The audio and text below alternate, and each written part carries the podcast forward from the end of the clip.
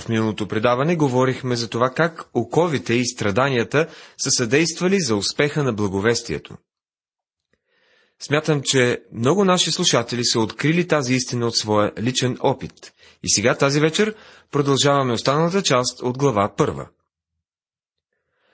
Чуйте 21 стих. Защото за мене да живее е Христос, а да умра придобивка. Забележете, че в някои библии глаголът е в курсив. Това означава, че той не присъства в оригиналния текст, но е добавен, за да направи значението на стиха по-ясно. Този стих е всъщност «За мене да живее Христос, а да умра придобивка». Това е философията на християнския живот.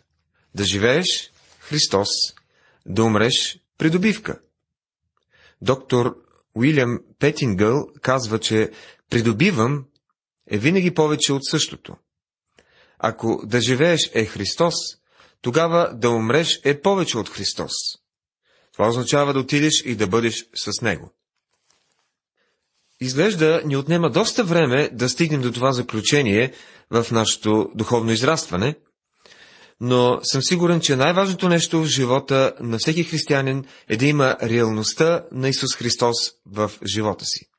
Това не е много популярно днес. Хората по-скоро биха говорили за това, колко са му дадени, искащи да му служат или да направят това или онова. Но най-важното нещо е да имаш разбирателство и дружба с него, за да може радостта ти да бъде пълна. Тогава ние ще имаме мощно свидетелство. Проблемът е, че повечето хора искат резултата, но забравят за всички средства. Средствата в случая са разбирателството и общението с Господ Исус Христос. Всичко друго е плод на тази дружба. Сега знаем защо апостол Павел бе необоспокоен от критицизма, насочен срещу него. Ти не можеш да нараниш човек, който дружи с Исус Христос. Какво би могъл някой да стори на такъв човек? За мене да живее е Христос, а да умра придобивка е високо ниво, на което да живееш. Иска ми се да кажа, че съм достигнал това ниво. Повечето от нас признаваме, че сме на път, но това е и също нашата цел. Ако живее в тялото, това значи плод от делото ми и така, що да избира, не знае. Послание към Филипяни, 1 глава, 22 стих. Павел не знаеше своето бъдеще, точно както вие и аз не знаем нашите. Ние не знаем какво ще донесе всеки един ден от живота ни.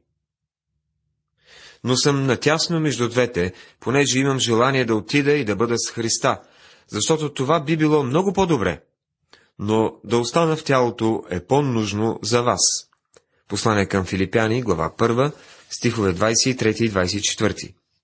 Павел казва, че той бе разкъсван между това да отиде при Господа, което е по-добро за него, или да остане при вярващите филипяни, защото имаха нужда от него. Това ми напомня за една история, за един инцидент, който се случил на юг в една църква. Проповедникът попитал една вечер: колко от вас искат да отидат в рая? Всички вдигнали ръце с изключение на едно малко момченце. Проповедникът го попитал: ти не искаш ли да отидеш в рая? Той отговорило: разбира се, че искам, но си помислих, че говорите за това да отидем тази вечер. Всъщност, всички ние искаме да отидем в рая, но не точно сега. Апостолът казва в 25 и 26 стихове: като имам тая увереност, зная, че ще остана и ще прибъда с всички вас за вашето преуспяване и радост във вярата, тъй щото чрез моето завръщане между вас да можете поради мене много да се хвалите в Исуса Христа. Апостол Павел е практичен. Той все още има работа за вършене.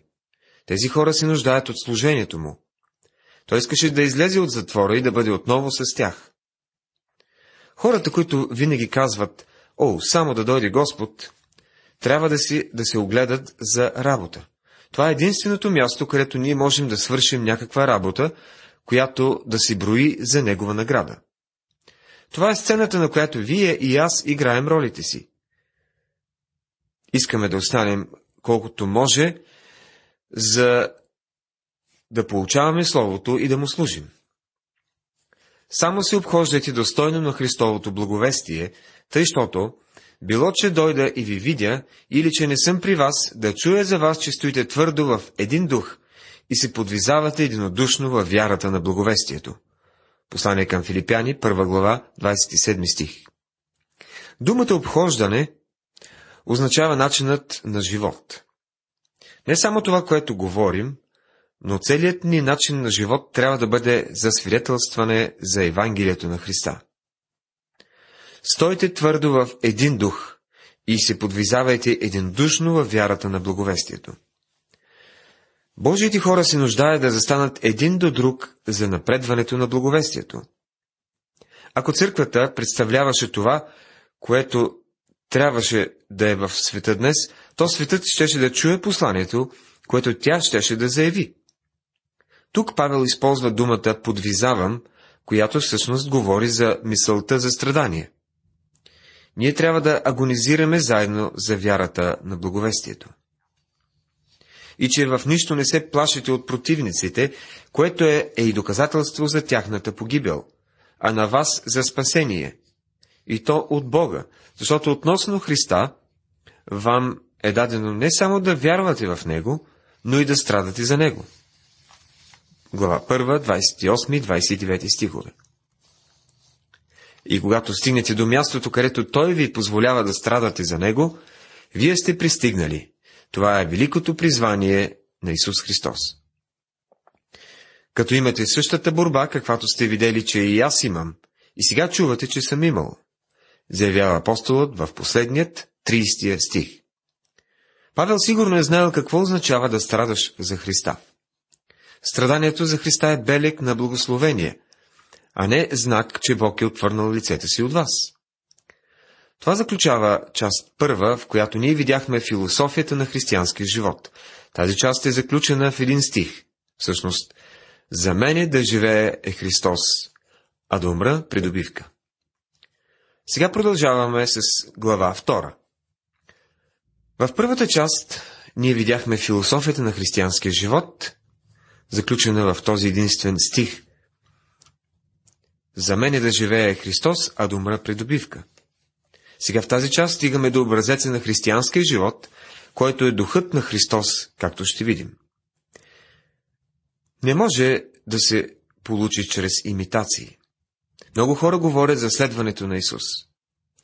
Но когато ги попитаме, какво точно предвид имат под това, най-вече, когато техният начин на живот не съответства на казаното от тях? Те се опитват да имитират Исус. Когато Павел казва тук, че Христос е образецът за християнския живот, той не говори за имитация, той говори за предаване. С други думи, духът на Христос е в нас, а той може да бъде там само чрез силата на Святия Дух. Зная, че когато аз правя нещата, те не само не биват правени добре, те биват правени погрешно. Когато правя неща на своя глава, тогава се препъвам, тогава казвам: Господи, сега съм готов ти да поемеш нещата. Би било чудесно да виждаме как Господ поема всичко. Ние се нуждаем да се научим да стоим на страна и да гледаме как Святия Дух работи. Това не означава, че ние просто ще седим и ще си клатим краката. Разбира се, че ние ще продължим да се движим по програмата, която Бог ни е възложил, но мощта и движещата сила идват от Божия Дух. В тази част от този коментар е едно от най-великите богословски твърдения, направени в Светото Писание относно личността на Христос. И от това богословско твърдение е произлязал един от най-спорните въпроси, възниквал през вековете. Всъщност, това е нещото, което е разделило Европа. Той има повече заслуга за това, от което и да е друго нещо. Поддържаната теория бе така наречената теория за кенозиса, според която при Христовото въплощение, като човек той е изпразнил себе си от божествеността си. Тази част ще изясни, че той не е изпразнил себе си от божествеността си. Преди да стигнем до този спорен въпрос, нека първо да разгледаме практичната част. тъй като това е едно практично послание. И тъй, ако има някоя утеха в Христа, или някоя растуха от любов, или някое милосърдие и състрадание, направете радостта ми пълна, като мислите все едно. Глава 2, стих 1. Това ако, което виждаме на няколко пъти в този стих, не е условно. Ще откриете, че много пъти Павел използва ако, по-скоро като аргумент, а не като условие. Той мисли логически. Казано е, че ако не намирате Павел за логичен, вие не го четете по правилен начин. Би било по-правилно да преведем този стих като: и тъй, след като има някоя утеха в Христа или някоя растуха от любов. Сега в светлината на всичко това Павел добавя: направете радостта ми пълна, като мислите все едно, като имате еднаква любов и бъдете единодушни и единомислени. Глава 2, стих 2. Въпреки че е в затвора, той се радва в Господа, но той казва, че ще се радва дори повече, ако Евангелието работи в живота на вярващите в Филипи. Като мислите все едно, като имате еднаква любов. Виждате ли, имало е едно затруднение, както отбелязахме преди, в църквата в Филипи. Павел иска от тях те да са единомислени. Той не иска от тях да бъдат точни копия един на друг. В повечето църкви има две групи от хора. Една група за пастора, а друга група против пастора. Хората, които съставляват тези групи, не мислят сами за себе си, но са точни копия на водачите на тези групи. Да сте единомислени означава да оставите духа на Христос да бъде във вас. Това позволява различие в изразяването, различие в дарбите, различие в методите на служение, дори различие в второстепенни доктрини. И няма да си бием по главите, защото не можем да постигнем съгласие по тези въпроси. Ако имаме духа на Христос, ние ще постигаме съгласие по главните въпроси на вярата. Не правете нищо от партизанство или от щеславие, но с смирено мъдрие нека всеки счита другия по-горен от себе си. Послание към Филипяни, глава 2, стих 3. Спомнете си, че той беше споменал това и преди. Той каза, че има някои хора, които проповядват Христа от завист и от приперлив дух. Сега той казва: не правете нищо от партизанство или от щеславие. Бих казал, че повечето от трудностите в църквата днес не са поради доктринални различия. Те са най-вече благодарение на завистта и на припирливия дух. Някои хора просто естествено пораждат проблеми. Ако можехме да следваме това предписание, не правете нищо от партизанство или щеславие, 90% или дори 100% от проблемите в църквата щяха да бъдат решени. Ако вие правите нещо от партизанство в църквата, по-добре не го правете изобщо. Същото нещо е вярно и ако правите неща, защото очаквате да бъдете забелязан. Една от причините, поради които не обичам да ходя на някои събрания, на определени организации, че слушаме прекалено да се говори за еди коя си госпожа, еди кой си господин, които са направили еди какво си.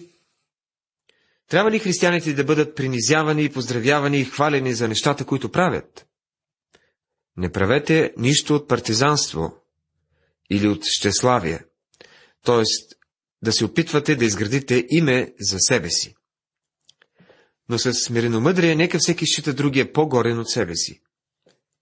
Може би това е бил проблемът и между Еводия и Синтихия. Може би всяка се е чувствала, сякаш е принизявана от другата. Не гледайте всеки само за своето, но всеки и за чуждото. Чуждото – това е важна дума. В света на егоцентризма и егоизма това изглежда странно. Чуждото е ключът към този пасаж. Християнската вяра е тази, която направи думата «чуждото» важна дума. Защо Христос дойде от славата на небесата на тази земя? Направи го заради другите. Защо ние трябва да носим благовестието? Заради другите.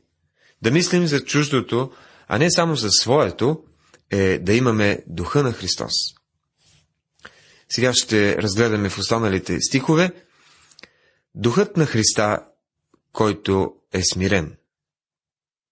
Имайте в себе си същия дух, който беше и в Христа Исуса. Послание към Филипяни, 2 глава, 5 стих.